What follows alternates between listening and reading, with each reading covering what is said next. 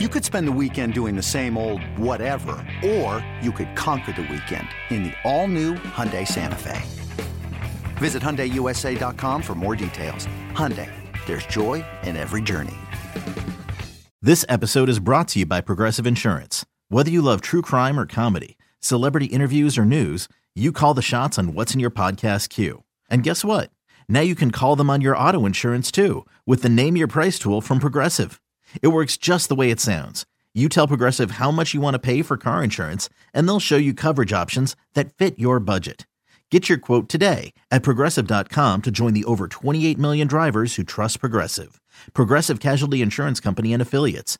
Price and coverage match limited by state law. Let's talk some baseball. Welcome to the High Hopes Podcast. I'm your host, Jack Fritz.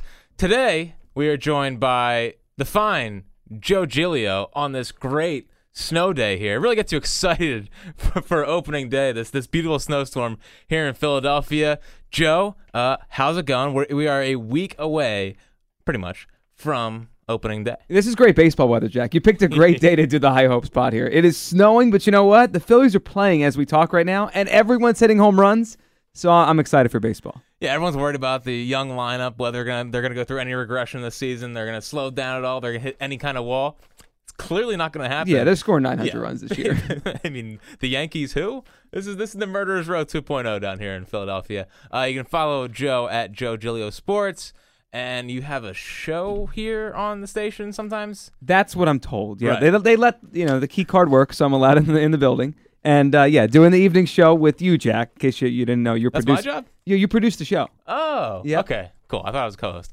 Um, and when you're driving down to the ballpark this year and you're trying to get some information on the game, uh, it's a seven o'clock first pitch. You'll likely hear Joe because you are hearing that all. You honestly, they used to say Harry Kalas had the voice of summer. I think it's turning into Joe Giglio. You know what? I'll take that. I don't know if it's true, but I will take it. And now I'm excited for it. We're gonna do the pre and post every night, so I'm excited for that because you know why? The Phillies are actually gonna be relevant for the first time in a long time. I don't think I'm gonna plug your podcast because it's not Nick. There's only really one Phillies podcast, and that's the High Hopes podcast. And I don't want to. Wait a second. I didn't bring you on to promote another podcast. You bring on other Phillies podcasters that don't even work here.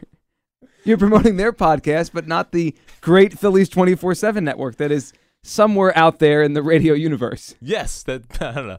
Anyway, his podcast is Phillies 24 7. If uh, if you feel like listening, but I don't think you really. Also, wait listen. a second. Your other co-host on High Hopes, James Seltzer, does daily podcasts in the Phillies twenty four seven network. I never said I supported him. Synergy, Jack. Synergy is important. Yeah, see, I'm a big me guy. there may be a, there may be an ion there may be no ion team, but there is an ME. Um, so are we sure Scott Kingery's not Pedroia with more talent? Because he has his fourth homer of the spring today. He has the look, according to to uh, Gabe Kapler. Uh, Scott Kingery is clearly here and ready to roll. I mean, are we sure he's not Dustin Pedroia with more talent? I'm not sure. Look, Dustin Pedroia was a great player. I guess he's still really good, but he was a great player at one point. He won an MVP, even though it might have been a weird year to win an MVP. Whatever, he's great, and he was great for the Red Sox. Probably borderline Hall of Famer, Jack. I never thought Dustin Pedroia had overwhelming physical talent. You watch Kingery; he's really talented, and I, I don't know if he's going to be as good as Pedroia. Maybe he's better, but I don't think the comp that came out last week is that crazy. He might be more talented. I don't think it's a hot take at all. I think he'll steal more bases. Yep. I think he has more pop in in his bat, given the changes he made to his launch angle, and it changes. he loves launch angle. I mean, should, instead of Scotty Jetpacks, it should be Scotty Launch Angle because he is all about it. Defensively, he's he's an absolute wizard. He can play almost anywhere, according to the manager. I know, I know he won't be here opening day, right? But if he goes into the manager's office and says, "Give me 26," do you put him on the opening day roster? That's it's hard to argue with that the way you phrase that. Yeah. Uh, Gabe might say maybe, and then he's going to go to Matt Klentak. Klentak's like, "There's no way we're doing this." But if he comes in demanding 26, the number 26, and he thinks he's better than Utley, I might have to put him on the opening day roster. Imagine if that story came out. It'd be so funny. He'd be half loved in this town and half hated. Like, how dare he say that? You know what I think would happen? I think Utley would request his release. He would come back and he would take second base back and say, "Scott, you're done." Just to show this kid who's the boss around yeah, here. Yeah. You know, he's hitting 390 as we do this podcast in spring trainings. 390. I see. I see that staying that way the whole year. I don't. Yeah, he's, he's a 400 hitter. I think. I think. I think that's fair. I definitely think that's fair. Um, but yeah, Scott Kingery I don't know what they're gonna do with him because I think he's the I think he's the future at second base, and I appreciate what Cesar Hernandez has done. But I think in the long term, if we're looking at the ceiling of this team, having Kingery at second, Crawford at short, and Machado at third, with Hoskins, Herrera, Altherr in right field, I think that's a higher upside than Cesar, Crawford, Kingery at third. And then, you know, I mean, maybe they get Harper, maybe not. It's just that I think that's more. I think that's that's a better long term plan than keeping Cesar around, even though he's great, but in not trading Cesar in an ar- in a in a deal to get an arm at the deadline. I agree. I think the the question now is like, what are they looking for for Hernandez? And uh, are teams going to use the leverage of Kingery coming up and the fact that everyone out They there should. knows, sure, sure they should, and everyone out there knows they're going to go after Machado against the Phillies? Like, you have no place for Cesar Hernandez. You know, as the year goes on, you have to trade him to get Kingery an everyday spot. That could actually hurt them, but teams are going to like Cesar Hernandez. He's going to something's coming back here for him with probably something else, he's coming up before Hernandez is getting traded. They're not trading Cesar in April. No. They're not trading him in May. This is probably a June or July thing. So this kid's going to come up, and Gabe Kapler like three times this spring. Jack has mentioned Chris Taylor from the Dodgers last year. I Obviously, love Chris Taylor. Gabe was with the Dodgers player development, and they used him everywhere last year. I think that's what Kingery's coming up to do whenever that date is. Yeah, and I I think the same thing is going to happen with the outfielders. Everyone's worried about, you know, is, is Nick Williams going to get enough at bats? Is Aaron Altherr going to get enough at bats? What are they going to do with Hoskins? Is he going to be in left field?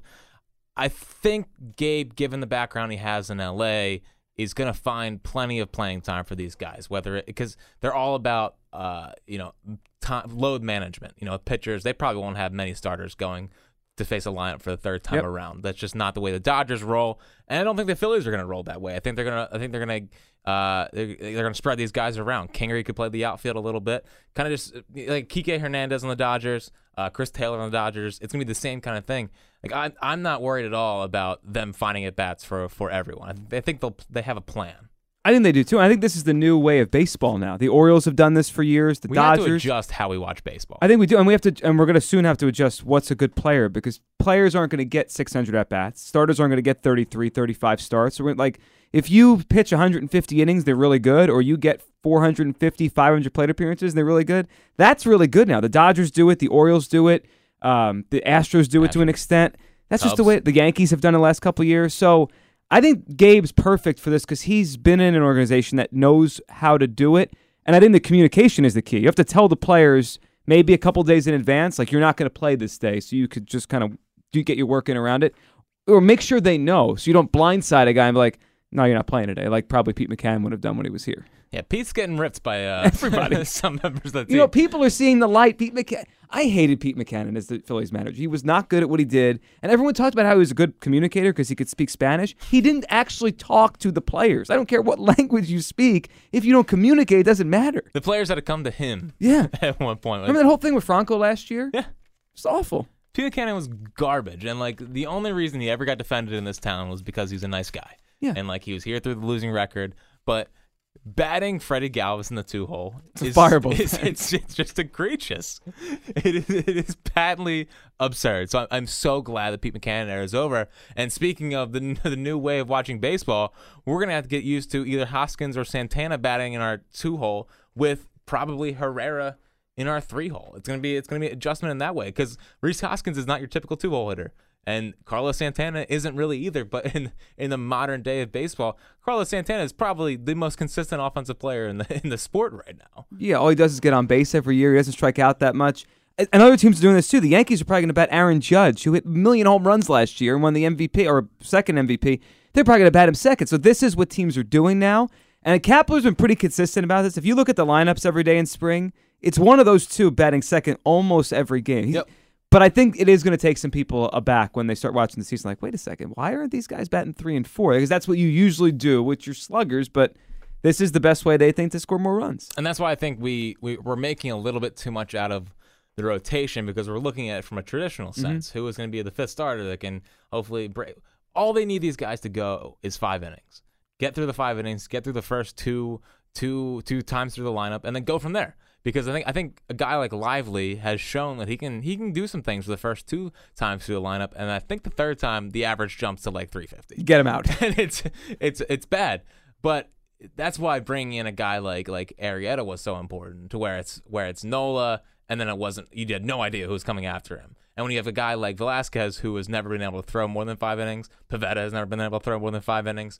Uh, Lively, you just don't want doing it. Like Eflin, like all these guys are, are fine breakout possible candidates, but in in in a, in a day and age where we are with the Phillies, all they need to go is five innings and then turn over to the bullpen. And the bullpen on paper looks pretty good. Although today they cut Fernando Abad, which is, I mean, it's a tough loss. Well, I keep saying they're going to have a winning record for the first time since 2011. Now I'm wavering on that. Right. Without Abad, I don't know if they could do it. Is Klentak a fraud?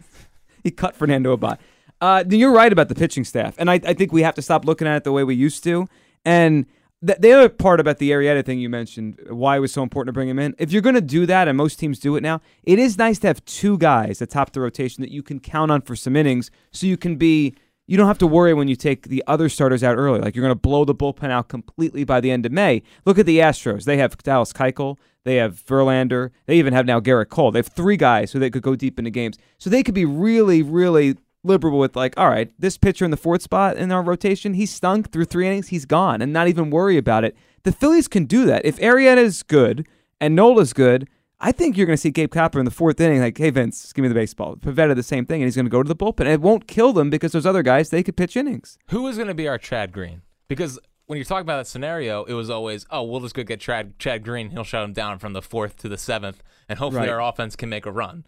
And you saw the same thing with Archie Bradley, with the Diamondbacks, Andrew Miller. I mean, he's the revolutionary. It all started with Andrew Miller. It did all start with Andrew Miller. Who do you think has the best chance to be our Andrew Miller? It's a good question. I think that two guys in the rotation could right now, maybe one day. But Yes. Velasquez could do it. I think Pivetta would be great at it. I think Pivetta would be unbelievable. But at they're at the spot now where they don't have like they don't have better options than the rotation, so they're going to keep trying them as starting pitchers. If it's not those guys, I like Edubray Ramos. I think he could be really good for them. I know Kapler talks about Luis Garcia a lot, and they have Neris. Obviously, Adam Morgan was really good last year, even though I used to. I used to- Listen, I ha- Adam Morgan was on my list. he was on everyone's list except a few people who wanted to defend him, but he was the worst starting pitcher. Well, he's the worst starting pitcher because he was throwing 92, and then all of a sudden he comes back from the minor leagues. He's throwing 96. Like that's that's a pretty stark. Sure it difference. is. And his and his slider got really. I think really he's good. healthy now for the first time in years. Yeah, and I think I think him in a bullpen role is is just better than trying to stretch him out. And I I can't believe I'm here. I trust Adam Morgan, which I never thought I do would too. ever say in my entire I think life. he's really good now. I think the Phillies bullpen of all the things that's gone on this offseason, Jack, with you know Santana, Arrieta, the signings, um, Kapler, Klentak, looking forward to next year, expectations. The bullpen's the one thing no one has talked about because Tommy Hunter is not exactly you know a sexy name to talk about. He's but just he's he's really good. and he developed a great cutter last year that Last changed his career. Everyone talked about Brandon Morrow. He had just as good of a year Yep. as Brandon Morrow did. And they got him on a pretty decent contract. Yes. And they also brought back Neshek, who's just good. Pat Neshek's just good every year. He's the same guy every year. The bullpen's going to be, it could be really good. I'll say could be because bullpens are weird and you never really know. But it's like the one thing we're not talking about that could really spur them to be better than we think. Except that they released Fernando Abad. But I know. I don't think I don't know if Ramos can be the multi-inning guy. I think he's I think he's more of a back end of the bullpen, hopefully guy that can develop into a Luis Garcia. what about a Seranthony Dominguez? See, I, I like him. I, And I they think- keep saying he's coming quickly. He could be here. yeah, and they keep saying he's he's a starter. He's been a starter his whole minor league career, uh, and now he's been strictly out of the bullpen this spring. Maybe they're grooming him for that role. Another guy who they announced is going to the bullpen today, or not announced, but I think was it Gelb that came out with it. Jake Thompson. that Jake Thompson is going to be in the bullpen as well. Maybe they're trying to groom him for that role.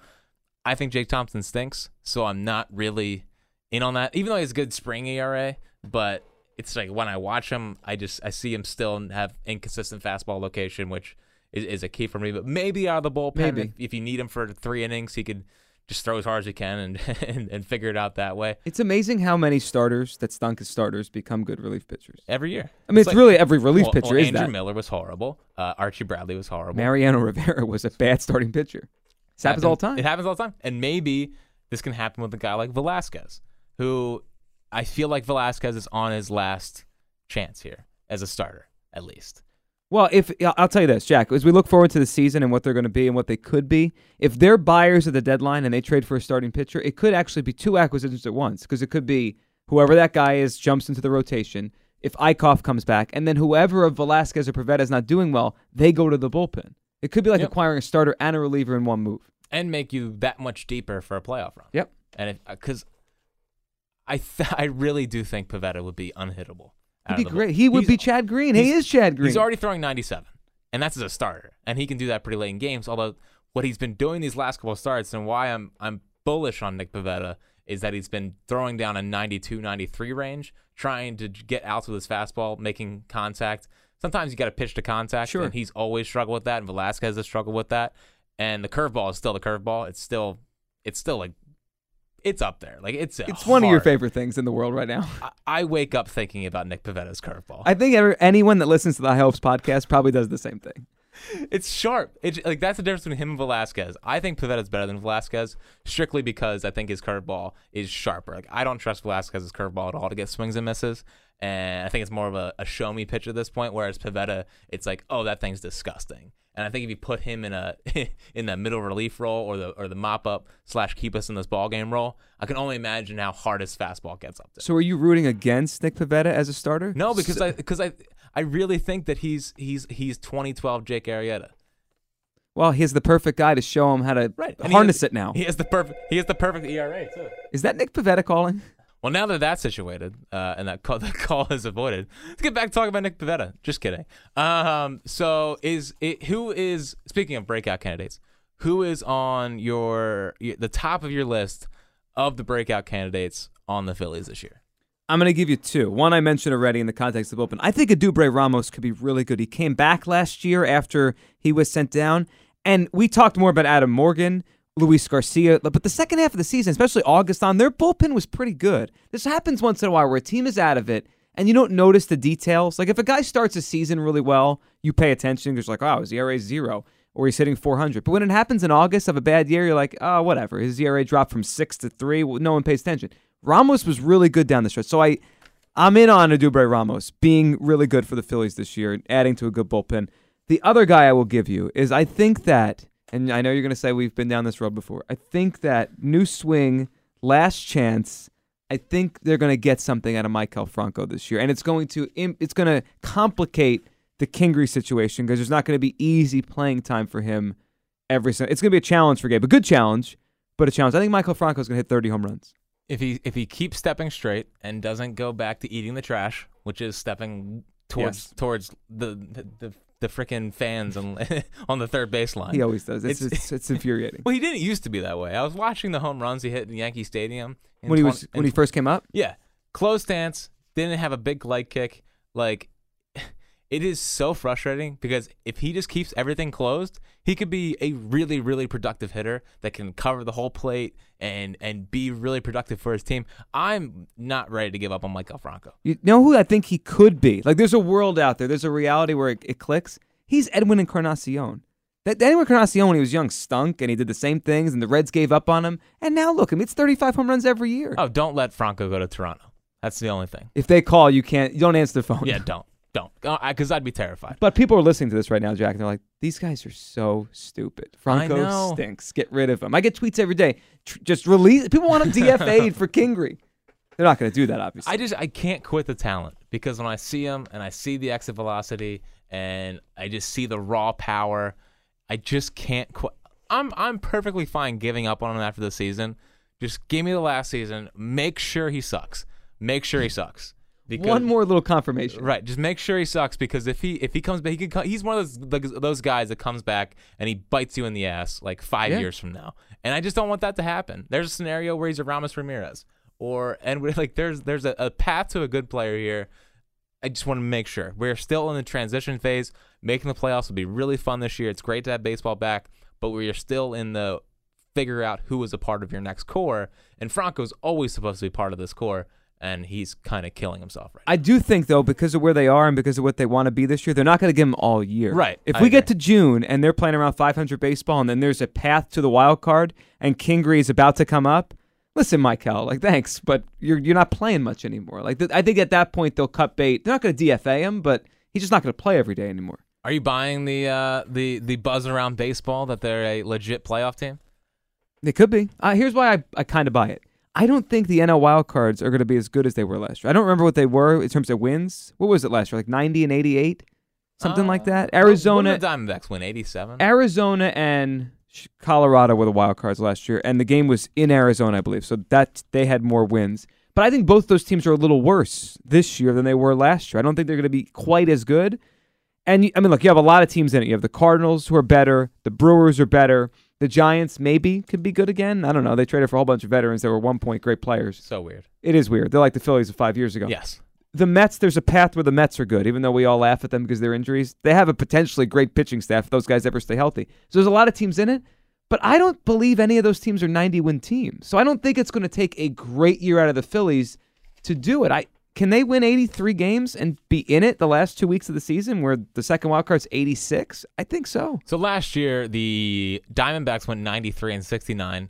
Uh, that's going to be a major regression candidate just Yes. because of the humidor and I don't know. Zack Greinke's throwing 84 miles an hour. Feels like an 85 win team. And they don't have JD Martinez who hit like 900 the last Yeah. two months. He was unbelievable. Uh, I don't. I'm not buying them coming close No. to 93 wins again. Uh, Colorado won 87 games last year. I like the Rockies more than usual because I think they finally got a bullpen, but I still like they're they're fickle every year. Sure. they could win 90 games a year. They could win 75 games a year. Uh, if David Dahl comes up, if if Ian Desmond has a bounce back year, they could maybe be something. Trevor Story has a bounce back They have year. good young pitching, but we'll see in Colorado. It's, it's tough Colorado. to. yeah. I mean, Jon Gray, if he went anywhere else, is probably like a top 15 pitcher. he like looks NL. like Noah Syndergaard, Yeah. but there he's just a guy. Yeah, of course. Uh, and then the, the the Brewers won 86 games. They'll probably be better because they added uh, Lorenzo Cain and Christian Yelich, but the starting staff still isn't great. And they didn't So, get anybody. They, they didn't even get Alex Cobb, who was just a free agent. dumb, and they didn't go after Arrieta, which is dumb. Uh, Cardinals won 83 games last year. They're better. They should. I mean, they're the Cardinals. I think we're just trusting based on them being the Cardinals, they'll be better than last year. Miami 77 done. Pittsburgh 75 done. Atlanta 72, and then it's just The Mets, maybe. the Mets won 70 games last year. They would- rock bottom. You would hope year. their offense will be better. You you would hope that Syndergaard stays healthy, Degrom stays healthy, Matz, maybe, and then the Phillies. You know, with I think I saw something yesterday that Aaron Nola and Jake Arrieta were ranked the ninth best one-two combo in the sport, uh, coupled with a lineup that I mean, even last year in the second half they went 37 and 38, and on their starting staff was almost hurt the whole year. And I think there's a lot of people out there because I've said this. I think I said they think I think they could have a winning record, and people are like, ah, that's that's a big jump. And you just said they were 500 in the second half. In baseball, I don't think we should look at it as linear jumps. Teams do this all the time. The Rays, the year they played the Phillies in the World Series, Worst to first. worst to first. The Orioles in 2011 to 2012 went from like 65 wins to 95 wins and made the playoffs. Um, this happens a lot. I look at the Rockies last year, the Diamondbacks.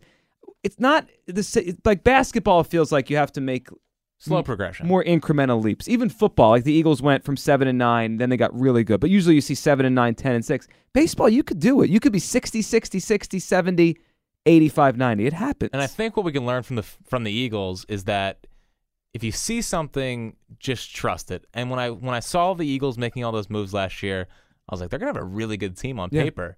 And on paper, they were great. And it, but obviously we had, we had dream, we worried about the dream team, and but they were talking all offseason how they're going to be in the in the hunt this year. They're Phillies gonna be- doing the same thing. the Phillies are doing the exact same thing, and on paper, they're a good team. They have a really deep bullpen. They have lefty options, righty options, hard throwing options. Closer roles still a big question mark. I don't think signing Greg Holland would be a good idea. Uh, just give Neris the ball and see how it goes from there. The the offense on paper is probably going to have some lulls just because they're young and and they're still ascending, they're still learning, and they really only have what three, four mainstays. I would think with no five not eight mainstays in the, in the Yeah. I'm trying to think of the mainstays, so like Hoskins, but consistent throughout the whole year. Should be consistent. Santana. Santana, Hoskins, Cesar, Altherr. Uh, Odubel's gonna throw, go through his swings. Yeah, Odubel is consistently inconsistent. even though he's Crawford's gonna have a consistent OBP. Hitting wise, don't know. I've been really impressed with Jorge Alfaro. Need you like your guy. You have his jersey yet? I just I think I think we're completely underrating Jorge Alfaro. Jorge Alfaro has not only looked great defensively this this this this spring training, framing wise has been great. Calling I don't know I don't know how he's calling the games. I mean, we just don't know that because you're not really game planning in, in spring training, throwing out guys with his hose. But at the plate, not chasing pitches, letting letting at bats come to him. I've been blown away by Jorge Alfaro. I'll throw it to you this way. I think they could get above average production at every single lineup spot. Think about that for a second. When was the last time the Phillies had that? Every single lineup spot from first base, second base, third, above average production when you at, the end of the season, better than average at every position. That's you score a lot of runs if you do well, that. at least there'll be something to watch. Like Yeah. it used to be. It used to be seven, eight, turning the channel. I'll be back at the top of the lineup. or two because Freddie Galvis was there. right. Uh, that's different this year. That's completely gone. And Jake Arrieta's gonna be hitting one of those days, and that That's dude right. rakes. Dude rakes. no one talks about that around here. Jake Arrieta's going to hit home runs. People are going to love that guy. Yeah, I mean, we freaked out over Cliff Lee home runs Yep. and and Cole Hamels home runs. So we're gonna do the exact same thing with with with Jake Arrieta. Do you think we do you think we underrate how much fun having a good baseball team is in this city? We definitely do. I think people, it's been a long time, so I think we It has been a forget long what time. what it feels like. and we hated the end of the Amaro regime. Like I I I was so ang- I was more angry at the Phillies than anything. Like I didn't want to watch. I didn't want to support the team because I thought if I supported the team, then that's that's validating everything they did. But the underrating of a good Phillies team in this city continues to blow me away because those runs they they were more talked about than the Eagles for a five year period. They were. Uh, they were special. I mean, that, we'll probably never have that again. They, I mean, they literally won more games every year for five consecutive years. That's almost impossible to do. Yeah. And I do think part of it is we're underrating it because I think we forget how fun it is to watch a young, a young baseball team rise and become a contender. I think we got way too. I don't know what the word is, but like people stopped enjoying it as much because we won another World Series. You know, they won the one in, in 2008, and it was like everything they did after that was disappointing, but that run was amazing. And if this feels a little bit like 06, 07 again, we're like, you, you this is this is starting now. It is, and they only have more. They only have more in the pipeline coming in in Sixto. Like that's a, that's what I've said maintained from from we from since we started doing this podcast. Really, is that the upside of the Phillies is higher than any other team in the city because of their their roots in the Dominican, their roots in in in Latin America. The, the what they're building down there, the, the how good they've already been at finding prospects there, their minor league system, they're teaching these guys OBP, framing everything, uh, and, and it, they're they're clearly invested in it, which they weren't at the end of the Amaro regime.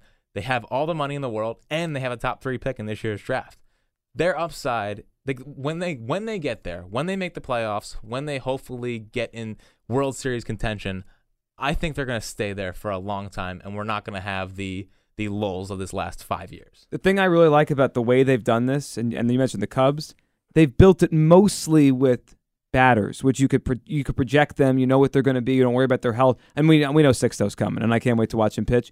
But if you have your whole rebuild based on pitchers, Look at the Mets. exactly. There's there's high highs and low lows. The Phillies have some good pitchers, and they're, I'm sure they're going to arrive here at some point and start being part of this thing. But Hoskins and you know everything else they have with this young Crawford, Kingery, like these guys, you could just close your eyes and say for the next ten years, if they keep them, this is what they'll probably be. That's that's probably easy to build a team around, or it is easier than building with pitching. I And like that. and that's not even factoring in Machado and Har- Machado or Harper. They're both 25. It's insane. You can sign them to a ten-year, five hundred million dollar contract, and it's not gonna like you don't have to worry about them aging horribly. Yep. It's like the A Rod contract. The first one he signed was perfect because he, if they didn't opt out and re-sign again for another ten years, it would have been the perfect. Twenty five is like the perfect free agent age. Doesn't happen They often. haven't even reached their prime yet, no, the best years of Harper and Machado aren't happening yet. and they're gonna happen here. One of them, Who do you think is more likely to happen here, Machado or Harper? Machado, but I don't think. The, the- if you asked me a year ago, I would have said it's clearly Machado because I thought, I thought Harper, excuse me, was ticketed for New York and for the Yankees, but they got Stanton, and I don't know what they're doing now. They Machado might actually make more sense for them. So I think, I think Machado is more likely, but I wouldn't rule out the Bryce Harper thing. They, they love Machado. They know him. Right. They draft him. And you saw when that video came out with Arrieta getting off the private plane. It's like all those old Orioles guys I just like standing there. They'll do the same thing for Machado when he comes in to visit. Just they wake- drafted him. honestly, you know, you can put me to sleep, wake me up when he's off that plane because I see the exact same thing happening with Machado. Manny? Yeah, but I feel like Harper's more realistic at this point, which sounds crazy. I think Machado's going to be a Yankee. I think the Yankees are going to pay whatever it takes to have him be their third baseman of the future. And I think Harper is going to not only be excited at the contract, but I think Scott Boras laid the groundwork for this deal with John Middleton. He was talking to John Middleton once Arrieta was throwing his first sim game. He was just sitting there talking to Middleton and building that relationship. And maybe it could have been a, hey, I'll help you. You scratch my back, I'll scratch yours with Bryce Harper next year. Also, have you seen Bryce Harper's numbers here? It's incredible. He's he he's every single bat he's hit a home run here. He owns this park. He only hits home runs here. The one thing about uh, Harper, I don't know. I don't think any of us know yet. I don't know what he wants. Like when Ken Griffey Jr. left the Mariners and he asked for a trade, he wanted to go closer to home. That was his objective. Is Harper's money? Is it like he's a big baseball buff? Is it history? Does he want to play in Chicago at Wrigley Field? I don't know what Bryce Harper wants. If it's about money and winning for the next few years, yeah, here. Because they'll get a, a big offer here and they could win. I don't know what he wants though. Yeah, I don't know what he wants either because I mean his dog's name's his dog's name is Wrigley. Yeah, that's the thing. His dad was like the biggest Mickey Mantle fan. And he took a picture at Monument Park last year or two years ago where he had been freaked out because he's going to go to the Yankees. I don't know what his like. What's his thing? his best friend is Kris Bryant. Uh, Yankees, Cubs. Yankees, Cubs. The Dodgers play close to where he grew up in Nevada, so that's family. I, I don't know. I don't know what he wants. but I think if his his up, the upside of coming here is is just immense. Or does he want to be the highest paid player ever? Because that was part of A Rod's thing, and he went to Texas. So no one had that on the radar. The Phillies are kind of like that, like Texas, like the Phillies. That's where Bryce Harper's going to go. But it could be. I mean, if he wants to get paid, this is probably the place. I know. So uh, we are we are about eight days away. Eight days? That's right. That's We are- my math correct. we there. are eight days. we away. are eight days away. Uh, the Phillies are. You think they're going to be right in the mix of this whole thing? We're going to have fun. Hopefully, playoff ish baseball. Hopefully, I just need the rally towels back. I need a CBP full of, of white rally towels because like a late September Oh. series with rally towels. Oh, I'll be there. We'll both be there. man, I I'm, I'm honestly tearing up a little bit just thinking about it because I I live for a, a, a sold out bank with with 30 uh, 45,000 rally towels going. It's been a long time since It's that been- happened. it's been way too long, but I, I think they're coming back. I think it's it's all on the rise. Aaron Altherr is is their best outfielder. Are you with me? No, Hoskins. Aaron Altherr. First off, Hoskins is a first baseman. But he plays left field. Yeah, but okay, he's a first bet. He's a first baseman. he's gonna play left field all year. All I'm saying is that Aaron Altherr is Jason Werth reincarnated. He's Jason Werth 2.0. Get excited. Stay excited about Aaron Altherr because his breakout season is is is upon us. Joe Gilio, shout out to you for joining us. Listen, listen to him every night at six. It's a good show. It's a pretty fun show. You guys seem to have fun on that show. it's well produced. Is you know, I was gonna say the same thing. Uh, really well produced. The guy behind the mic seems to be a fun time. Uh, listen to it every night. If you're going down the ballpark this year, definitely tune in to uh, leading off, and uh, we'll and then when you're leaving, final out. yeah, we got you covered. We'll, Yeah. You'll have either way. You'll have Gilio in your car sometime. So uh, we'll talk to you soon, uh, and enjoy opening day next week.